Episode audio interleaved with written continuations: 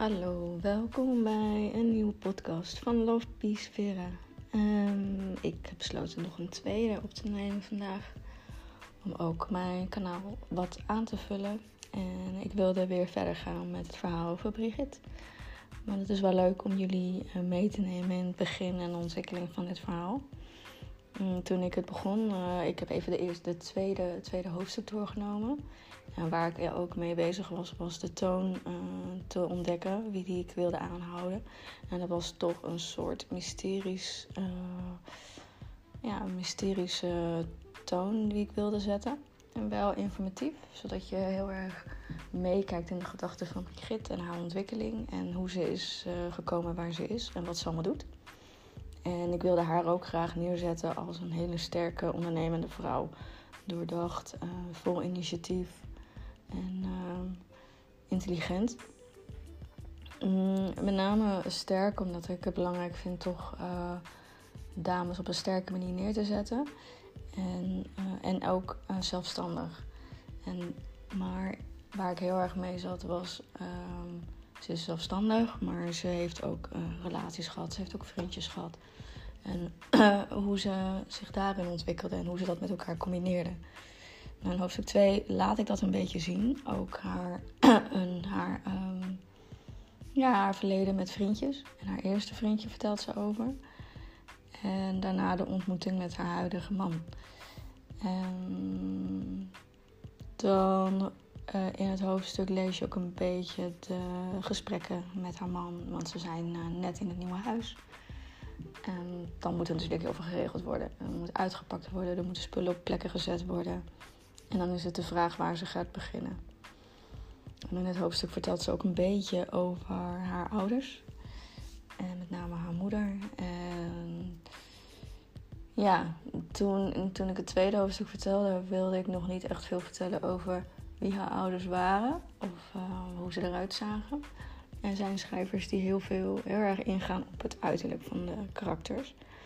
Nou ik wel dat Brigitte Indonesisch is, dus daar kan je je dan wel iets bij voorstellen. Maar de uiterlijke van Tijn en ook, uh, dat is de man van Brigitte.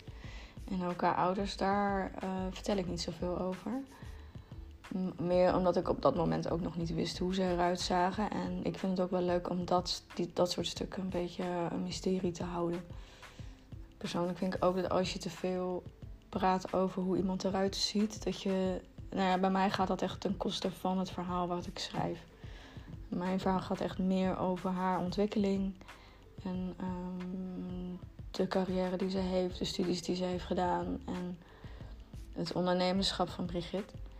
En niet zozeer hoe ze zich kleedt, hoe ze haar haar heeft en dat soort dingen. En dat is ook niet iets, uh, denk ik, wat, wat echt vanuit mij komt om dat over mensen te vertellen. Uh, het komt later in het verhaal wel terug. En denk ik, ja, het is toch ook wel leuk. Het geeft een bepaalde ontspanning in het verhaal. Dus toen, dan, als dat echt toevoegt aan wat Brigitte op dat moment doet, dan vind ik dat wel leuk om te, mm, om te beschrijven. En ook als dat een, waardevol, ja, een waardevolle aanvulling is voor haar op dat moment. Mm, een zin die heel erg uh, opvallend was in het tweede hoofdstuk was dat ze veel wat haar ouders haar vertelden, zij opvatten als een dreigement. En dat zal misschien uh, later ook wel verklaren waarom Brigitte is wie ze is en waarom ze zich. Om waarom ze in het leven staat zoals ze doet. Want ze is gewoon heel. Uh, dat, uh, is gedisciplineerd. En dat is uh, iets wat gewoon vanuit haar ouders is meegegeven. Hoe wordt denk ik niet echt duidelijk in het droomhuis. In het droomhuis je maak je gewoon kennis met Brigitte als een erg gedisciplineerde vrouw, maar ook een vrouw die heel erg lief heeft. En daarin, uh, dat is uh, een hele leuke weg om te beschrijven in dit boek. En daarin wil ik eigenlijk ook, daar heb je het woordje eigenlijk weer. Daarin wil ik dus ehm, liefde, maar ook discipline en doorzettingsvermogen en carrière toch uh, laten zien dat dat samen kan. En dat, dat, dat Brigitte dat heel erg laat zien. Dat je lief kan hebben en om je omgeving kan geven. En ook aandacht kan geven aan je eigen leven. Dat, en die twee, ja. Het is gewoon belangrijk dat die, in mijn gevoel is het heel belangrijk dat die twee in balans zijn. Maar het is altijd een balans die je moet zoeken. Want je hebt eigenlijk de neiging altijd het door te schieten naar het een of het ander, omdat een van de twee gewoon heel veel aandacht vragen. Uh, dus dat was de beschrijving van hoofdstuk 2. Uh, ik hoop dat het een beetje duidelijk is. Het was voor hoofdstuk 2 heel erg zoeken dat ik niet te veel ging vertellen. Net als dat ik eigenlijk heel veel vertel nu in uh, iets meer dan 5 minuten. Um, en ook zoeken dus naar de toon die ik zet en de, het karakter die ik neerzet uh, van Brigitte. Het was uh, wel heel leuk om dat te ontdekken. En ook te bedenken hoe ze inderdaad Tijn heeft ontmoet. En hoe ze is geworden wie ze is. En, nou ja, het is leuk, ook voor mij, om de opmerking... ik vatte alles op als dreigement verder uit te zoeken voor haar. En ook dat verder uit te zoeken door middel van deze podcast. Ik hoop jullie uh, nieuwsgierigheid een beetje te hebben geprikkeld. En wie weet uh, gaan jullie dan verder naar de links in de podcast, in de beschrijving van de podcast.